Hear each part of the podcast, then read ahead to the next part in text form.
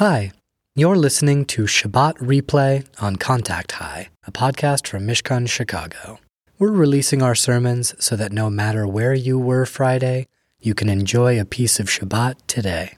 So take a deep breath, relax, and enjoy some words from Rabbi Lizzie. So I, I got the same notification on my phone that many of you got at one in the afternoon today, letting me know that Kyle Rittenhouse, the 17 year old, now, now 18 year old, who shot and killed two people and injured a third in Kenosha, Wisconsin during the protests after Jacob Blake was, was shot multiple times by police, that he would be acquitted on all counts. Who knows what I was going to drash about before 1 p.m. Um, and I'm disappointed, as I imagine many of you are, that this was the verdict the jury unanimously arrived at. I haven't I haven't really had the time since then to fully sort of take in all the articles and all the op-eds and all the assessments and all of the sort of debriefing of this moment. Um, but I know that when it feels like the world is spinning out of control, I like to find my bearings in Torah and not to be swayed by the constant winds of current events as they play out at the speed of my newsfeed screen, and therefore that my mind and heart are trying to keep up with, but actually the human mind and heart is not designed to process information as quickly as it is delivered to us by all of those media. Um, and so I try to root in what my people have said about moments like this in times long, long, long preceding this moment. So I want to learn a little Torah with you right now. Is that okay? So this week's reading begins with Jacob en route to reunite with his twin brother Esau, from whom he ran away decades ago after stealing Esau's blessing, actually, like multiple blessings. And so the text describes that Jacob is really scared. And I'm going to come back to this. It says he was scared and distressed. And so, in his fear, he divides up his camp, divides up his family, and a lot of his inner monologue is actually in the text of the Torah. He thinks if Esau comes to attack one camp, then the other camp can escape. And so Jacob then sends gifts ahead of him with messengers, hundreds of goats and rams and camels and bulls.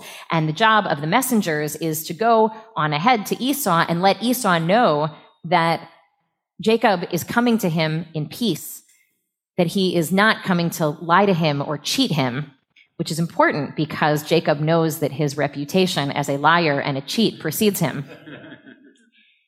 And so he is sharing his wealth that he has acquired over these decades and frankly probably feels awfully guilty about. And he wants to make it right with the person whose birthright he stole. And then finally he prays. He prays to God to keep him safe. And this is all sort of to win his brother's favor because last he heard, his brother wanted to kill him. So now I'm going to read to you from Genesis 33. After Jacob spends a rough night on the Jabbok River bank, so he wakes up, and the text says, and I'm just like reading the straight translation looking up, Jacob saw Esau coming, accompanied by 400 men. So he divides up the children among Leah, Rachel, and the two maids, putting the maids and their children first, Leah and her children next, Rachel and Joseph last, and he himself goes ahead and he bows low seven times until he was near his brother. Esau ran toward him and embraced him. And falling on his neck, he kissed him. And they wept. That's a little suspenseful, right? Like Esau's running toward you. don't know. It could go either way. And, right, aren't you relieved? So they catch up. What happens next? They, catch, they catch up. Esau's like, who are these people? Jacob's like, it's my wives, plural, and all of their children, you know, and, and, and take some of what I have. And Esau's like, no, no, no, I couldn't. I'm fine. And Jacob's like, no, but really. And Esau's like, no, but really. You know, you, you kind of get the sense that the two of them, like, they, they want things to be copacetic and also like they're not totally ready to share all of each other's stuff yet, you know, and eventually they do go on and then they part ways without incident. You could imagine how this story would have gone differently if Jacob, in his fear, had come to the meeting brandishing a weapon. And then, because of having a weapon, sparked equal and opposite fear in his brother, such that instead of embracing in that moment, they both drew their swords. We might not be here today, right? Had it been, had that been Jacob's instinct. The text says, as I mentioned, Jacob was both afraid and distressed. Yaakov me'od lo. For a book that does not waste a single word, this seems redundant. He was both scared and distressed. So, of course, the commentaries not missing whenever the Torah appears to be redundant say it's not redundant at all. It's referring to the fact that Jacob was scared that he might be killed, but he was distressed that he might have to kill someone. That's what the Midrash says. So he was both scared and distressed that he might himself be killed, but also terrified that he might himself have to cause injury to somebody else. Because Jewish tradition is actually quite clear that if your life is in danger, you defend yourself. The principle is called rodef. It's, you know, it starts in the Torah, but it's later developed in the Talmud. Rodef means pursuer. So like the synagogue up the street from my grandparents' house was Rodfei Tzedek, pursuers of justice. Or maybe, you know, like Rodef Shalom, synagogue, you know, like pursuers of peace. But in this context, Rodef is bad. A Rodef is somebody coming to kill you. Um, and if that is the case, you or a bystander has not just the right, but the obligation to stand up and defend yourself, even to kill them. And that's actually quite clear from the Talmud. That said, Maimonides and, and every other source is also very clear that if there is another means by which to defend yourself, which is more moderate than killing, then you must use it in fact, killing when you could have employed a lesser, a, a, a means of lesser violence, um, in that case, you're actually liable for murder. In that case, the murderer doesn't have the same punishment as like a premeditated murderer. But this is to discourage the use of the defense of rodef as a way to justify extreme means of self defense when lesser means would suffice. Furthermore, Jews do not relish weaponry. So often the use of weaponry feels necessary because the person brought it to the party in the first place.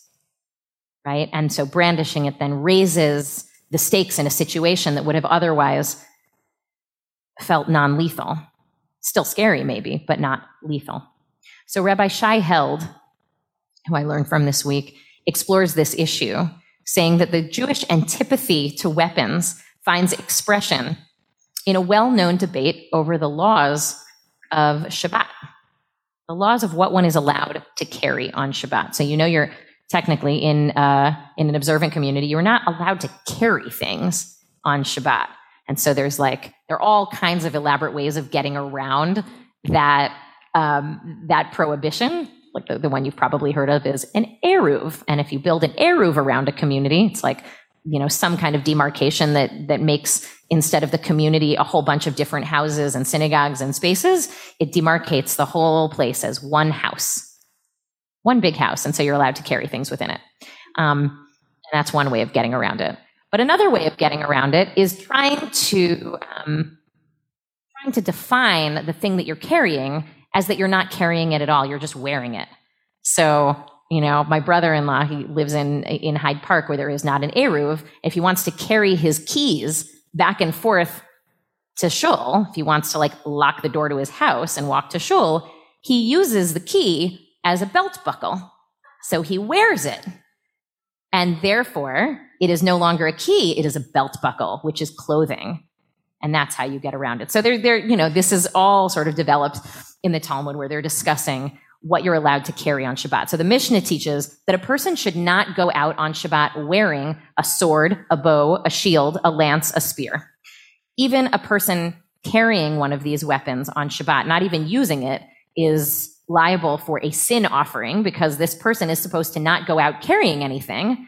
And you can't get around it saying, well, I was just wearing it. Rabbi Eliezer is the counterpoint guy, and he says, well, you know what? No, like weapons are a little bit more like jewelry. It's an ornament. I'm just wearing my big knife so you can see how big my knife is, you know? So we're permitted, therefore, to wear No, the rabbis say. Like, nice try, Rabbi Eliezer. And their words are fierce and impassioned. And this is, you know, these are the words of Rabbi Shai Held, uh, quoting the Mishnah. A person's weapons serve only as an indictment on them. For it is written in the prophets, they shall beat their swords into plowshares and their spears into pruning hooks. Nation shall not lift up sword against nation, and they shall not learn war anymore. You've heard that one from Isaiah, right? So inspired by that, they say, don't, don't even wear a sword. Not even if you don't intend to use it. Don't bring it. Don't wear it. Beat your swords into plowshares. Jewish tradition is not inherently pacifistic. On the contrary, right? Like the principle of Rodef gives the person being chased the right to stand up and kill that guy back. This is, by the way, the traditional Jewish justification for abortion. The fetus, if the fetus is endangering the life of the mother in any way, mental or physical, the mother is empowered to abort the fetus at any stage of pregnancy. And this is not just like progressive Jewish interpretation. This is long-standing Jewish interpretation. The fetus is considered a rodef. And so this is a practiced principle. This is, this is, you know, not just sort of like an ancient Talmudic, uh, an ancient Talmudic thing. Um, the principle of rodef has been violently misused by Jews over the years to justify terrorism and murder, as you might imagine. For those of you who remember the murder of Yitzhak Rabin, the assassination of Yitzhak Rabin, he was killed by an Orthodox Jew named Yigal Amir, who used the justification that Rabin, who was deep in the peace process with Yasser Arafat, was a Rodef because he was making concession, because he was about to make concessions to the Palestinian Authority, which he and other, you know, a, a not insignificant faction of Orthodox Jews interpreted as putting Jewish lives at risk and therefore labeling Yitzhak Rabin a Rodef. I think it is possible that it was sort of rhetorical, you know, that they were using an ancient Jewish concept to sort of like label a guy an enemy of the state. However, when you do that, you incite violence. And he and he used the justification of rodef you know? I was he's a pursuer and i and i therefore according to jewish tradition was under obligation to stop him. The state of israel did not buy that defense. Yigal amir is serving a life sentence plus six years. But this is the same justification that settler violence is based on in the west bank and basically operating from a premise that the existence of a person can constitutes a bodily threat to me, and I am therefore justified in defending myself against this person, even if they are not doing anything to provoke it. When Rabin was shot, he wasn't wearing a bulletproof vest. He had been advised to at the rally he was speaking at. It was a peace rally. But he thought it was so unlikely that anybody would bring a weapon to a public place and open fire when there was no present danger to them. And even as he stood up and he spoke, he reasonably thought that while people may have their deep ideological disagreements, surely no one would bring or use a lethal weapon at a public protest. Surely no one could confuse ideological disagreement with believing that he or she was actually in physical danger that would justify the use of lethal force or create a situation in which that became necessary. Unless your culture is one in which ideological disagreement is construed by leaders and culture creators as dangerous, as it's self threatening. You know, like the other side is coming for you and your children in the night, and therefore you'd better protect yourself. Then it makes sense to show up at a peace rally or a racial justice protest, armed and ready for battle. If Esau had in fact intended to kill Jacob, you know, as evidenced by holding out a weapon and coming right at him, Jacob would have been within his rights to strike him down first. But that idea terrified Jacob so much that he trembled and prayed that this would not be the outcome. And so he approached this person who he knew was his enemy or should have been his enemy with gifts. With, with words, with gifts, by taking appropriate precautions, he did take appropriate precautions. He separated his family. He, you know, he tried to do um, what he needed to do to sort of keep himself and his family safe, but he also approached with arms outstretched as if to say, I am not looking for a fight. I'm not looking for a fight. This is actually, this is the Jewish way. To flip the script of history from one, to flip the script of the story, excuse me, from one whose history demands violent revenge. You think that the situation demands violence or revenge, and to flip it to a future that can be written by people using words and reconciliation over violence, who put their weapons down even as they tremble with fear. So Rabbi Nachman, the 18th century master, said, Kol haolam kulo, right? Kol haolam kulo, gesher tsar me'od. Gesher Tsar Me'od. The whole world is a very narrow bridge, a very narrow. And the main thing to recall is not to fear, is not to fear at all. Heard this one? We started using a different tune that's also fun. I don't know where that one came from. It's kind of a campy tune. It's a good one. There's nothing wrong with it, like the other tune too. I've always wondered how to truly practice this principle. The ha'ikar, lo lefached klal. And the main thing is don't be afraid.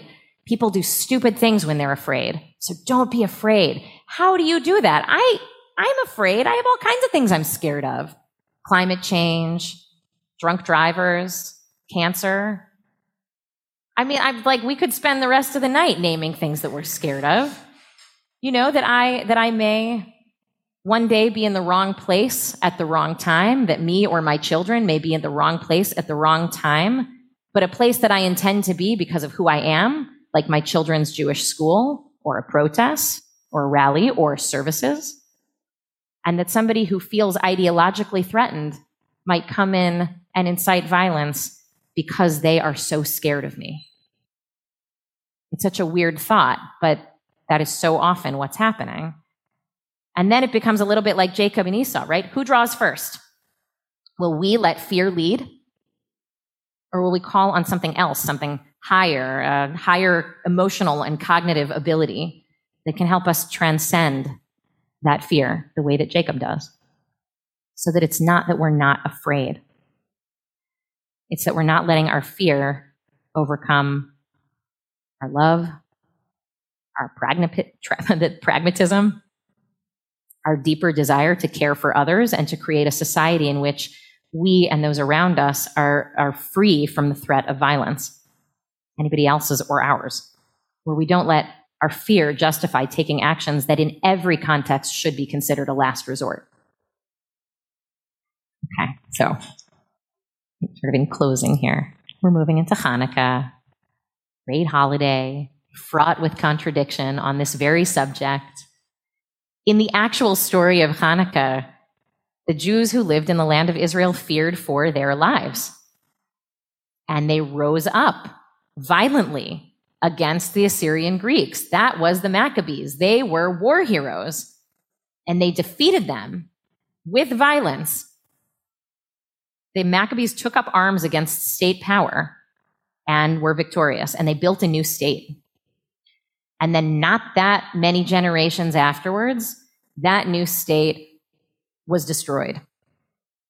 And the guys who were left after the dust of that war had cleared were the people who wrote the tradition we now practice today the rabbis, the sages, the guys who wrote the Mishnah and the Talmud, who sort of invented the ethos that we've been discussing here tonight.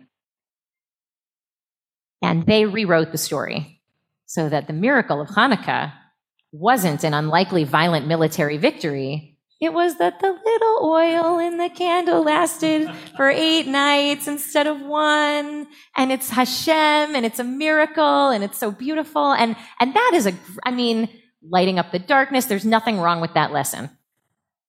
And those same rabbis during the holiday of Hanukkah put a particular haftarah, a particular prophetic reading with the Torah reading. And that Haftarah includes the language, not by might, not by power, but by my spirit, says God. And then if you're Debbie Friedman, you end the sentence, shall we all live in peace? We can sing that later if you want. Um, these traditions we inherited and practice today come not from the Maccabees. but rather from the sages who created a tradition in which 2,000 years later, the Israeli poet Yehuda Amichai, in their tradition, could write this poem. And with this, I'm going to close. Don't stop after beating the swords into plowshares. Don't stop. Go on beating them and make musical instruments out of them. Whoever wants to make war again will have to turn them into plowshares first. Shabbat Shalom. You've been listening to Shabbat Replay on Contact High, a podcast from Mishkan Chicago. If you enjoyed this sermon and want to join us live, tune into Shabbat services through Facebook most Fridays of the month and through Zoom two Saturday mornings a month. Our schedule of services and programs can be found at mishkanchicago.org/events, where there's also a link to donate and support our work. And you can visit us on Facebook or Instagram at Mishkan Chicago. As always, we want to hear from you. On behalf of Team Mishkan, thanks for tuning in.